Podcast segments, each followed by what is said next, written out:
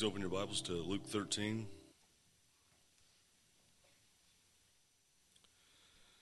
Luke 13, 1. There were some present at that very time who told him about the Galileans whose blood Pilate had mingled with their sacrifices. And he answered them, Do you think that these Galileans were worse sinners than all the other Galileans, because they suffered in this way? No, I tell you, but unless you repent, you will all likewise perish. Or those eighteen on whom the tower in Siloam fell and killed them, do you think they were worse offenders than all the others who lived in Jerusalem? No, I tell you, but unless you repent, you will all likewise perish. And he told this parable A man had a fig tree planted in his vineyard, and he came seeking fruit on it and found none. This is the word of the Lord. Well, praise the Lord, everybody. It is good to be in the house of the Lord today. Uh, just in case you don't know it, I'm a black preacher, and um, and um, uh, so I need y'all to help me out a little bit while I'm here for the next 30 minutes. And when I say praise the Lord, everybody, everybody just say praise the Lord. Amen. A couple of y'all been to a couple of black churches. All right, let's try it all over again. Okay. Praise the Lord, everybody. I feel at home now.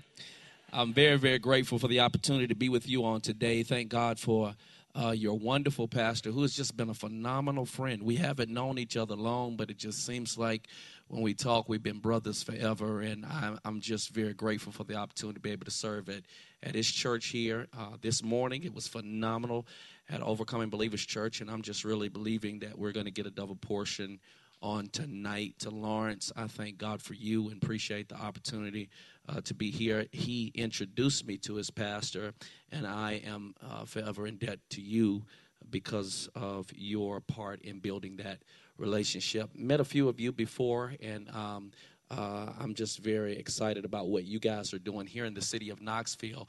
Uh, for many of you, we have been neighbors for years. You can talk about the Parkridge community. Uh, our church was uh, hosting services in Fifth Avenue Baptist Church's uh, facility for seven years, and so uh, we've been neighbors. And I applaud you all for not um, um, for not moving way out where you could not impact the poor people in Knoxville. I thank you for serving God in that in that community. If you've been serving God in that community, more than likely you have been serving portions of our ministry and portions of the bloodline of people of God that go to Overcoming Believers Church. So thank you. Thank you so, so, so much. I, have been sitting here just for a few moments and just listening to worship, and I just really feel the presence of God in this place. And where the Spirit of the Lord is, the Word of God says there's liberty, there's freedom. So I'm honored again to, to be here. Would you do me a favor? Would you just touch somebody beside you in a safe place? Amen. Just, um, just touch somebody in a real Christian like safe place. Some of you guys like, oh man, if I'd have known he was going to do that, I would have sat over there. the Word of God says, uh, uh, according to Matthew 18, where two or three of us are gathered together in his name as touching anything in agreement, there he will be in the midst. And I'm believing that as we touch and agree tonight, that God is going to speak to our hearts. Every head is bowed, every eye is closed. Father, we are so grateful uh, for the opportunity to be with you. Uh, it's, it's good uh, to be in the house with the, with the saints. You've called us to be a quarterly of believers who love you and love one another. You can't love you without loving each other. And for that, we're honored. Thank you for the word of God. It is a lamp unto our feet, it's a light unto our path, it's a sword against the works of the enemy. Thank you, Jesus, for what you've done on Calvary's cross. We thank you for the blood tonight. Nobody preaches that anymore. Nobody talks about that anymore. In the midst of preaching materialism and things and more things and more things, we have forgotten about the blood. And so, Father, I thank you that you've reminded us that without the shedding of blood, uh, there is no remission of sin. Thank you for all souls. Thank you, Lord, for the anointing that you placed on this ministry and for where you've placed them and their portion of purpose here in the vineyard. Now, oh God, use me, God, as a piece of clay, as you did Jeremiah, and mold me into your hands, that you might uh, use me, God, to impact the people of God that are listening. I decrease and I ask you to increase. Hide me behind the cross that nobody will see Daryl Arnold, but that they will leave saying that we were in the presence of God. We love you and we give you praise in Jesus' name. And all God's people said, Hallelujah and Amen. I want to get straight into the text. Lawrence t- said I had 30 minutes, and um, I'm going to submit to that. One of the things, you, again, you don't want to do with a black preacher is say, take your time. Amen. Because we do that. Amen. yeah. And so uh, I'm gonna I'm gonna really be uh, I'm gonna be obedient to the time uh, because uh, I want to come back one day. Okay. So, so the text that was read today was a, is a phenomenal passage. It's, it's, it's, fairly obscure. One day I was reading this. I thought that I'd do a, I did a fairly good job of studying my Bible. I consider myself pretty, um, pretty connected to the scriptures. But one day I was looking at Luke the 13th chapter, and I read that first verse, and uh, the Bible says, according to this particular verse, verse, that one day these people came to Jesus and they they asked him a question. They said, Jesus, do you know of the Galileans uh, that were killed by the sword by Pontius Pilate? Have you, have you become aware of what took place? They, they walked in while they were in worship and killed them. And they did not just kill them, but the Word of God says, according to Luke, the 13th chapter, verse 1 and 2, that he took the blood of those that he had massacred there in that particular temple and take that took that blood and he mingled it with the blood of the sacrifice that was on the altar jesus responds in, a, in an interesting way. You would think he would respond differently but he responds and says oh do you actually think that these galileans that were killed on the other day by pontius pilate and their blood was mixed or mingled with the blood of the sacrifice do you actually think that they were the worst people that lived in galilee? And then jesus looks at them and says to them this unless you turn towards God, unless you repent, unless you change your mind, you're going to die also. I, I, was I was struggling when I read that, but then I began to read more, and it looks like Jesus digs deeper into the wounds of these religious people and says, "And do you know about the 18 that were killed in Jerusalem as they were standing up under the tower of Siloam, and it fell on them and crushed them?" He says, Have you heard about that? And they say, Yes, we've heard about that. And then Jesus again digs deeper into their religion, their traditionalism, their religiosity, and says to them, Do you actually think that those were the worst people that lived in Jerusalem? Do you actually think that that's why they died? He says, Unless you turn towards God, unless you repent, unless your mind is changed concerning what you believe about God and yourself, you're going to die just like it. I don't have time to really deal with the text like I want to, but what I want you to understand that the context of this passage, I believe, is found in Luke 12. So when you get a chance tonight, as you begin to finish up your study and you begin to uh, develop uh, uh, just some time tonight and spend some time in the Word of God, go back to Luke 12 and you're going to find out that Jesus is having this theological debate with these Pharisees. More than likely, they are the Sanhedrin uh, council, those that have come together and these religious leaders. And, and he's trying to teach them that we are not saved, that we do not have a relationship with God, that we are are not automatically in the kingdom based upon those things that we do in the natural. What he was trying to teach these people as he begins to tell these stories is this it is extremely dangerous, number one, for you to equate what a person is going through based upon or, or equate what a person's spiritual condition is based upon what they are going through. I want you to get that tonight. If you don't hear anything else, I want you to get that tonight because our church really needed to hear that. Our church really needed to hear this when I shared it with them that you cannot just look at a person and say because they're going through something bad, a difficult circumstance, a deficit in their finances, a struggling with their relationships with their husband, their wives, or their children, you cannot just assume that they've done something wrong just because they're going through some difficulties. My Bible says that the rain falleth upon the just as well as the unjust. The Bible says that the sun shines upon the just as well as the unjust. And so please don't listen to this heretical theolo- theolo- theolo- theological statements that we've been hearing, especially on these these Christian television states, uh, shows that say that if you're going through something, it's an indication that you're not living for God. Is there anybody here today that knows that sometimes you just go through stuff because you're going through stuff? There are people who are unbelievers. They are Muslims. They are Buddhists. They are Jehovah Witness. They're disconnected from the commonwealth of Jesus Christ. And they go to the doctor and find out that they have cancer in their lungs. They go to the doctor, and find out that they have cancer in their breast. Or they go to the doctor and find out that they have some type of disease or, or virus or some type of uh, ailment that is taking place in their lives. But then there are also believers, people who sing on this worship team, who play, who preach the gospel, who love love God and love God's people, and they also deal with some negative circumstances like cancer, like death. You cannot equate what a person's spiritual condition is based upon what they're going through. He's trying to teach them that. And not only is he trying to teach them that, he's trying to teach them that you are not righteous by by what you do or how you lived. You are righteous only by the blood of Jesus Christ. And then he begins to give this analogy. He's talking about Pontius Pilate here. He's trying to trying to teach them that that that unless they turn and and understand the reality of what righteousness really is, they're going to die also. I don't know where we got this doctrine from that, that you got to work your way into a relationship with Jesus Christ. That didn't work at the church that I pastor. I pastor a different type of church. It, it's, it's not like the church you see on TV where everybody got the big hats on and, and, uh, and, and, and the ushers wear white gloves. Truth of the matter is, I wore this suit for y'all. I guess I was wrong.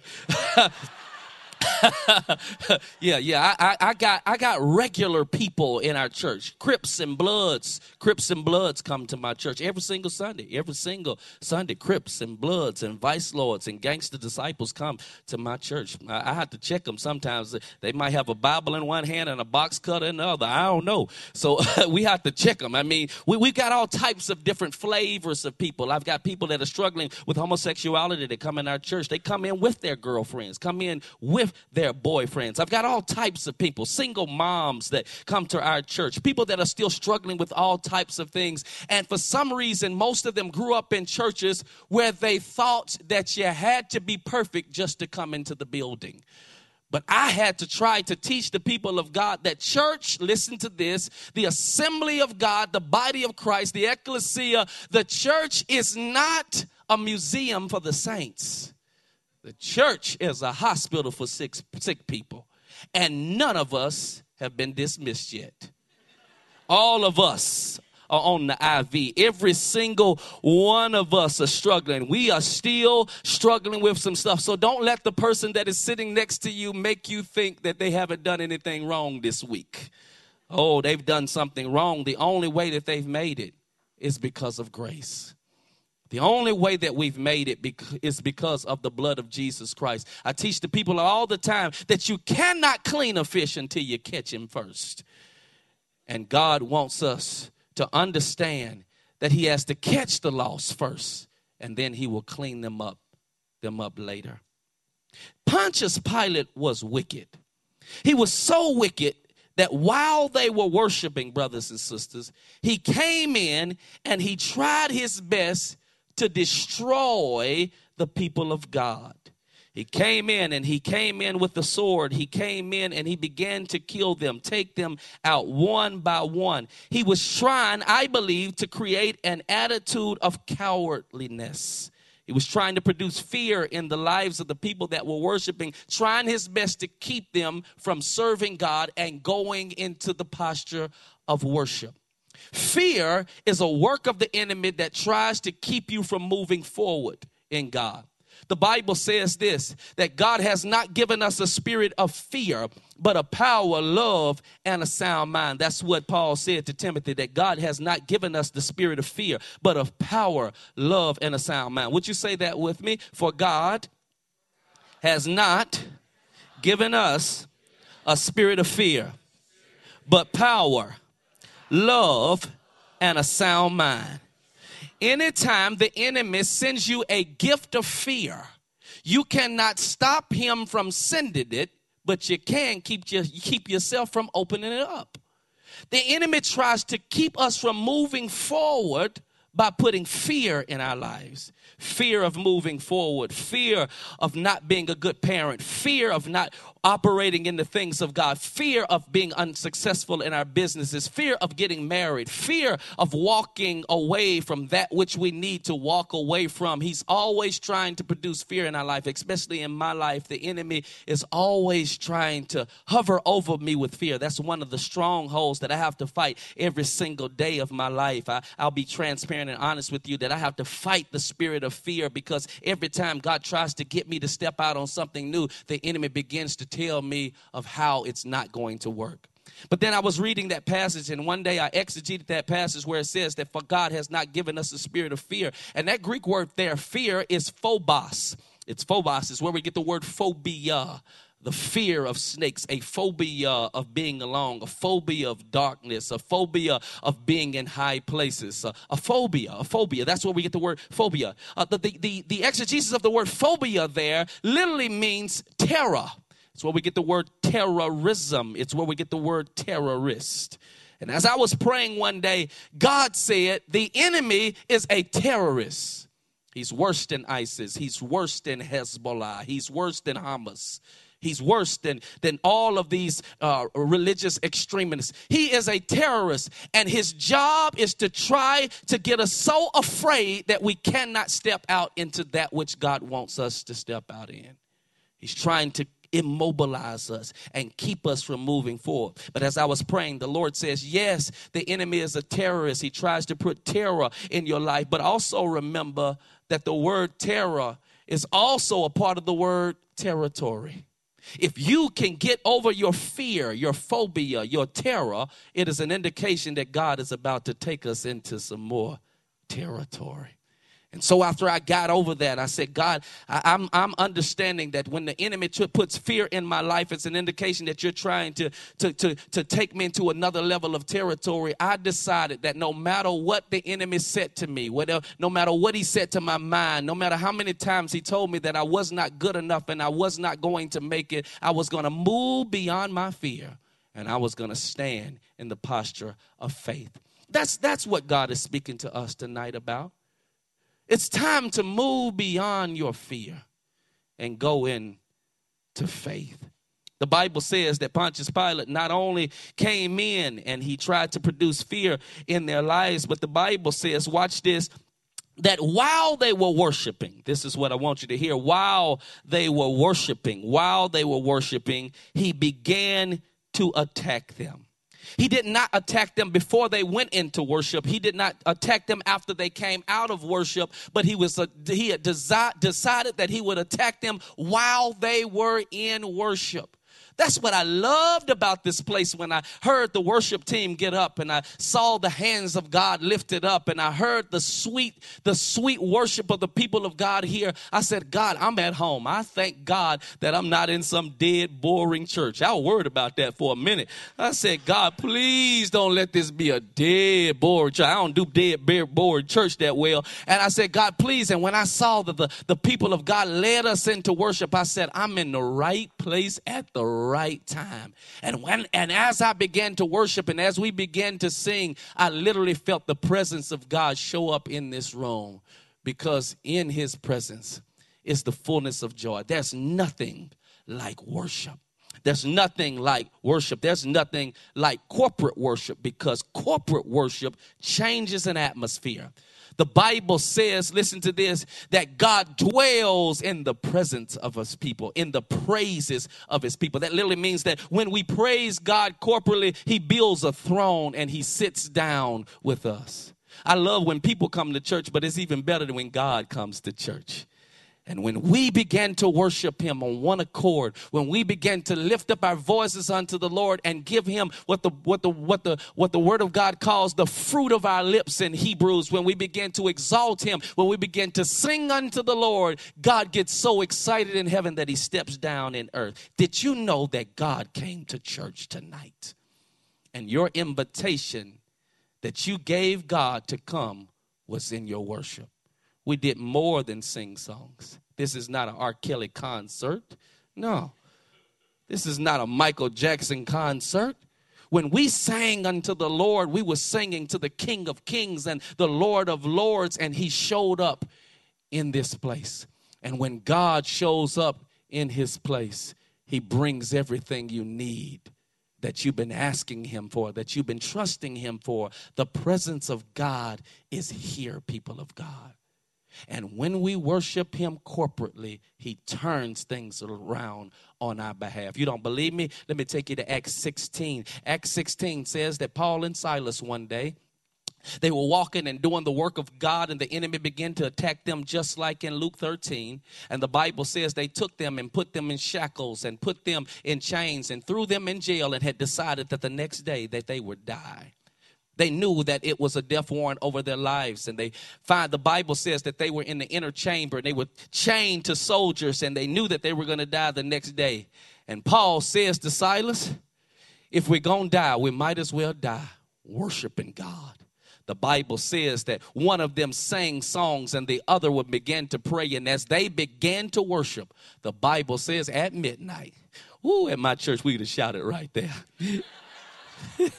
they would have hit the organ. They'd been right over there. An old lady would have knocked somebody's hat off. We would have had church right there. At midnight, at midnight, the Bible says that an earthquake took place. The Bible says that even though everybody in the jail began to hear them worshiping God, and an earthquake quake took place, and everybody's doors swung open, and everybody's chains fell off.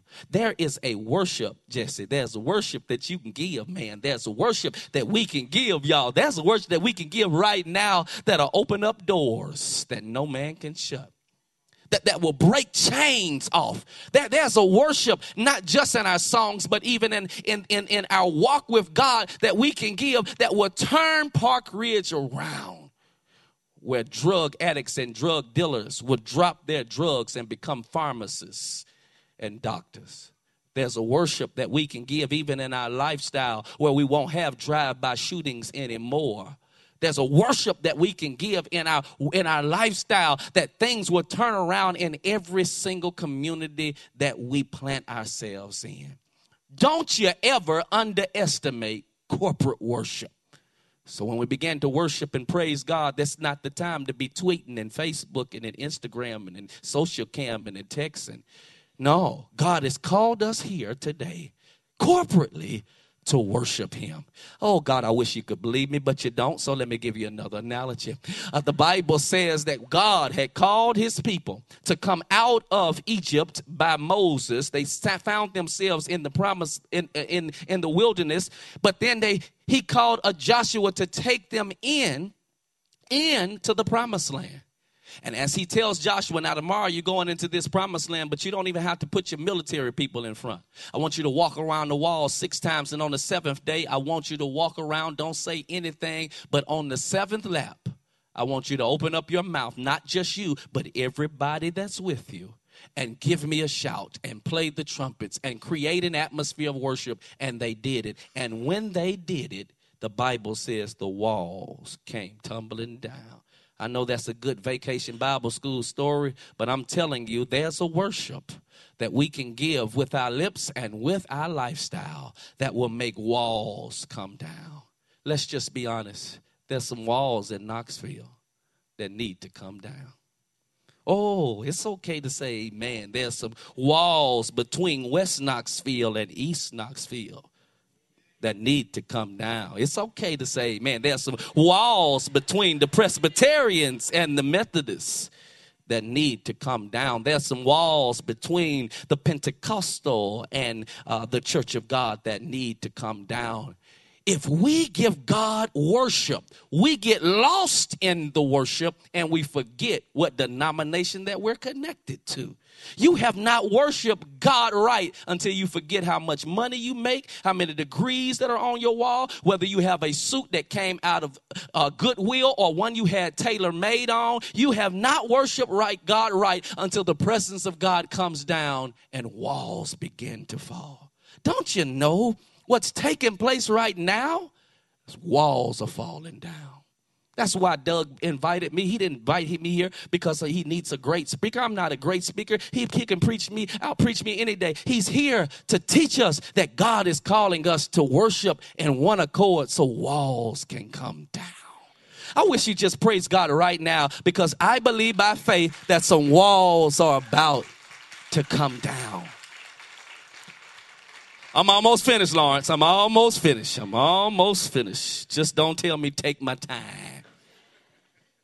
He came in and he and he and he began to he began to attack them at worship because he knew that there's power in the atmosphere when we worship God. When we worship God, it produces an atmosphere that is powerful. Let, let me tell you a story, true story, true story. Uh, now, now, don't judge me. Don't judge me. But um, I've got a 20 year old daughter. Don't judge me. I've got a 20 year old daughter. I've got a 15 year old daughter. Don't judge me. I've got a six year old son and a four year old son. I said, don't judge me. And they're, and they're all by the same woman. So I've got two families by the same woman. So now you know why this is white up here. And, so, and so my sons, pray for them, something wrong with them. Pray for them. So I, I, you know, I'm I'm older. You know, I got a lot of stuff to do. I travel a lot. I, I, got a ministry I have to take care of. But I told my wife, I said, listen, I'm not going to allow ministry to mess with with the uh, the upbringing of my sons. I'm going to be there with them. And uh, and uh, but but Lord, this has been rough, you all. I was taking I was taking my six year old to school, and and um and I had uh, my my my four year old in the in the back with him, and all they do is just fight, just holler, just he touched me. He touched me. Y'all know y'all don't have those type of kids. Just and, and I and so I'm, I'm I'm on the phone. I'm on the phone and um with, with one of my past friends and and and and he's like, man, why are they fighting? I said, man, they do this every morning. Gets on my nerves so bad. I, I, and I and I don't want to tell y'all what I want. I want to pull over the pull the car over. Never mind. But um, I don't know who DHS might be in here, but y'all might not believe in whooping. I don't whoop, I pray. I just. So, so, he says, What are they arguing about? I said, I have no idea. And my and my four-year-old says to me, Daddy, tell Timberland that a shark can whoop a panther. I said, What? What? He said, Tell him that a shark can kill a panther. I said, You mean to tell me that you all are back there fighting over who would win a fight between a shark and a panther? I said, Dallas, this is the craziest thing I've ever heard. I dropped him off, and when I got dropped him off, I got home and, and, and I, it hit me. I said, I wonder who would win that fight between a shark and a panther. And I've been thinking about it all day long, like who would win the fight between a shark and a panther? And, and it hit me at the end of that night. It all depends on whose atmosphere they're in. You see, if if if if the shark is fighting on the land, then the shark will lose every time. But but if if the shark is fighting in the water, then the panther will lose every time. You, you see, when we worship, it gets the devil into our atmosphere. It gets them into our arena. It gets them into our environment. And the enemy cannot win when we are corporately coming together in worship because that worship changes the atmosphere. Pilate was trying to contaminate and destroy the atmosphere of worship. The last thing that happens with Pilate, it, it, it, it blows me away, is that Pilate thought he was smart. You see, Pilate is a type of the Antichrist. It's the spirit of control. Uh, he, he, he's, he's just influenced by the things of the enemy. He's trying to always control and keep down God's people. And, and so look what Pilate does. Pilate goes in, and after he kills them, listen to this, he takes the blood of the people that he had killed and he mingled it mixed it, one translation says, together with the blood of the lamb that they had killed. Yes, he, he, he, he, came and he killed the people while they were in worship, but he took their blood, human blood, and he mixed it, listen to this, with the, the, the blood of the sacrifice that was on the altar. He mixed it. Uh, the Lord spoke to me and said, Pilate, Pilate is wicked, but Pilate is slow. I said, God, what are you saying there? He says, He says that the problem with Pilate is, is Pilate attacked the people too late. The Lord spoke this to me a couple of weeks ago. He spoke this to me a couple of weeks ago, and I didn't understand what he was saying. But but my, my pastor, my pastor who who who pastored uh, Bannister had had met. He, he's 85 years old, and um, and he came and he consecrated our building nine nine weeks ago. He came in and he consecrated the building. He was 224 pounds. He came in and consecrated the building. He he taught me everything I know. He was my father. My father, I never met my father uh, uh, uh, until I was 18, 19 years old. Uh, he's a pastor at a big church in uh, in in Ohio. But when he found out my mama was pregnant, he he left, and so I, I never met him until I was 18, 19 years old. And even to this day, he says I'm a rumor even to this day he says i'm a rumor and so uh, what i love about what i love about god is is when is when uh, the enemy takes somebody out of your life god always puts somebody in your life to replace him.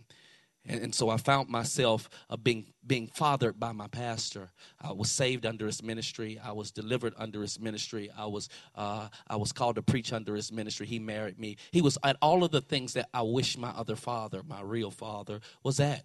And and, he came and he consecrated my building. He was strong, 225, 230 pounds. And then when he got back, he started to get sick, and they found out he had a brain tumor that took over three fourths of his brain. So when I went back to see him the last time, he was 113 pounds. In nine nine weeks, he was 113 pounds, from 225 pounds, eating everything you would put in front of him, to, to, to me taking a syringe uh, with water and, and salt in it and squeezing it in his mouth just so he would, would not die and he died. And I preached his funeral just two weeks ago. I need you to still pray for me because I'm struggling with that. And, and I preached his funeral, and, and I was saying, God, why, why did you let this happen? And he's 85 years old, and I know many of you are saying, well, that's a long life. Well, that's because he's not your pastor.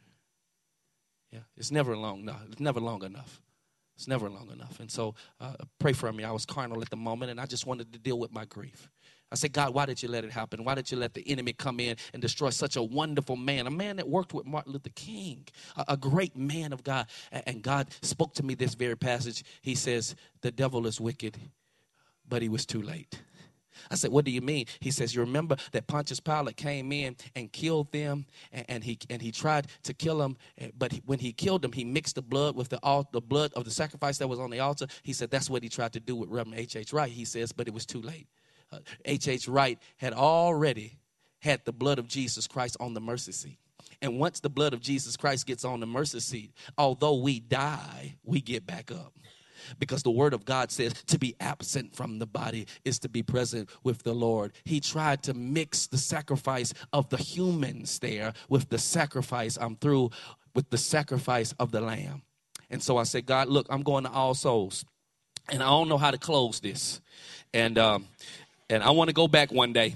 And I said, now, uh, you're going to have to help me close this thing.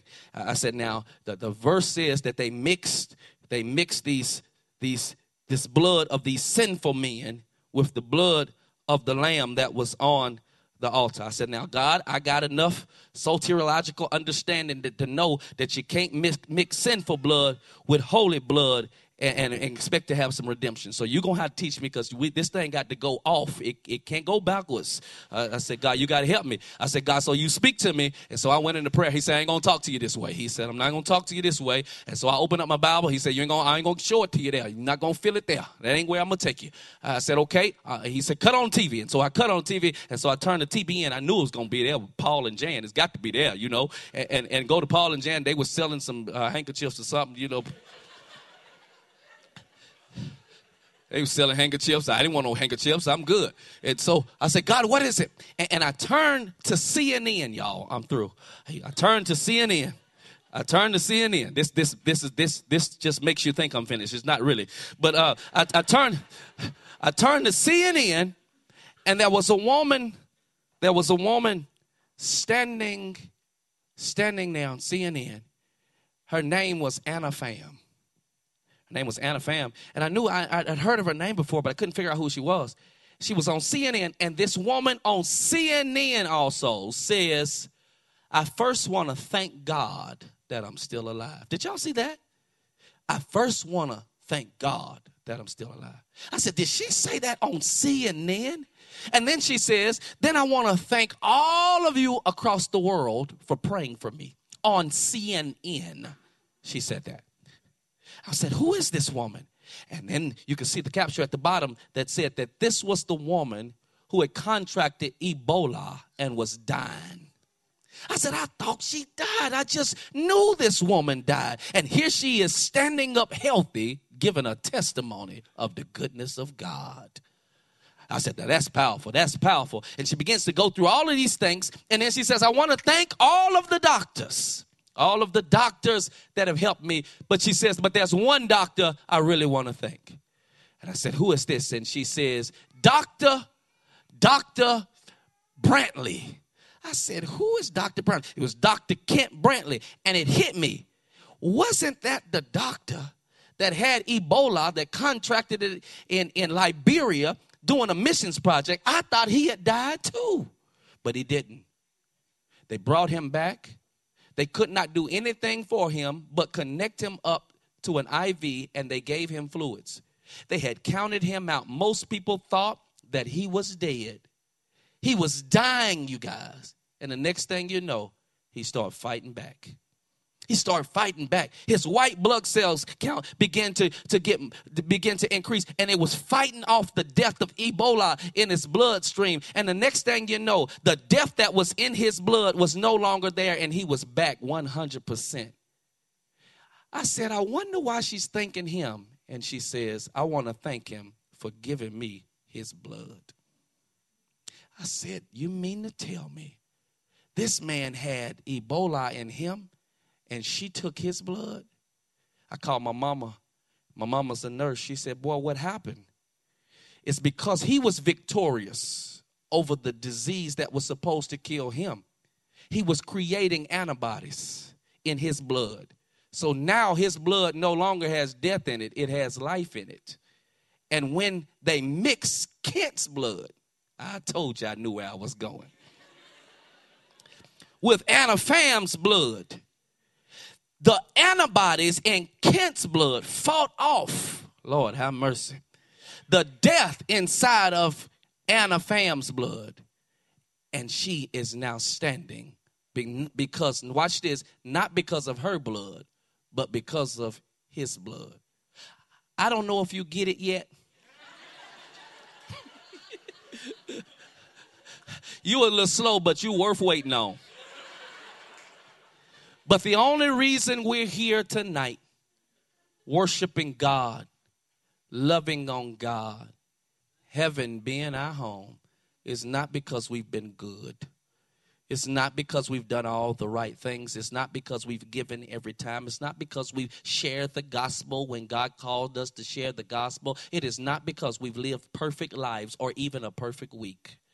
The only reason that you're here tonight and you can lift up your hands and worship God with boldness is because He's covered you and mixed you with His blood.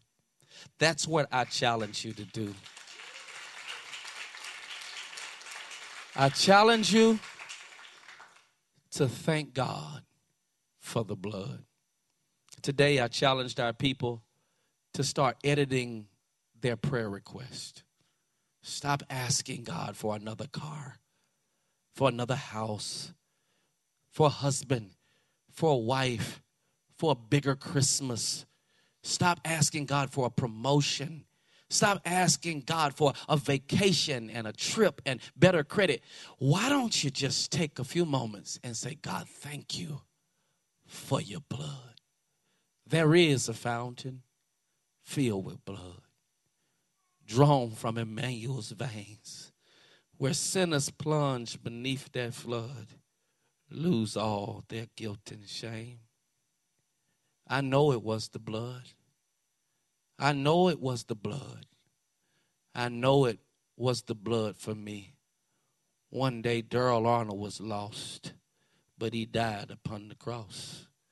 I know it was the blood for me. Lift your hands, close your eyes, and for just a second, thank Him for the blood.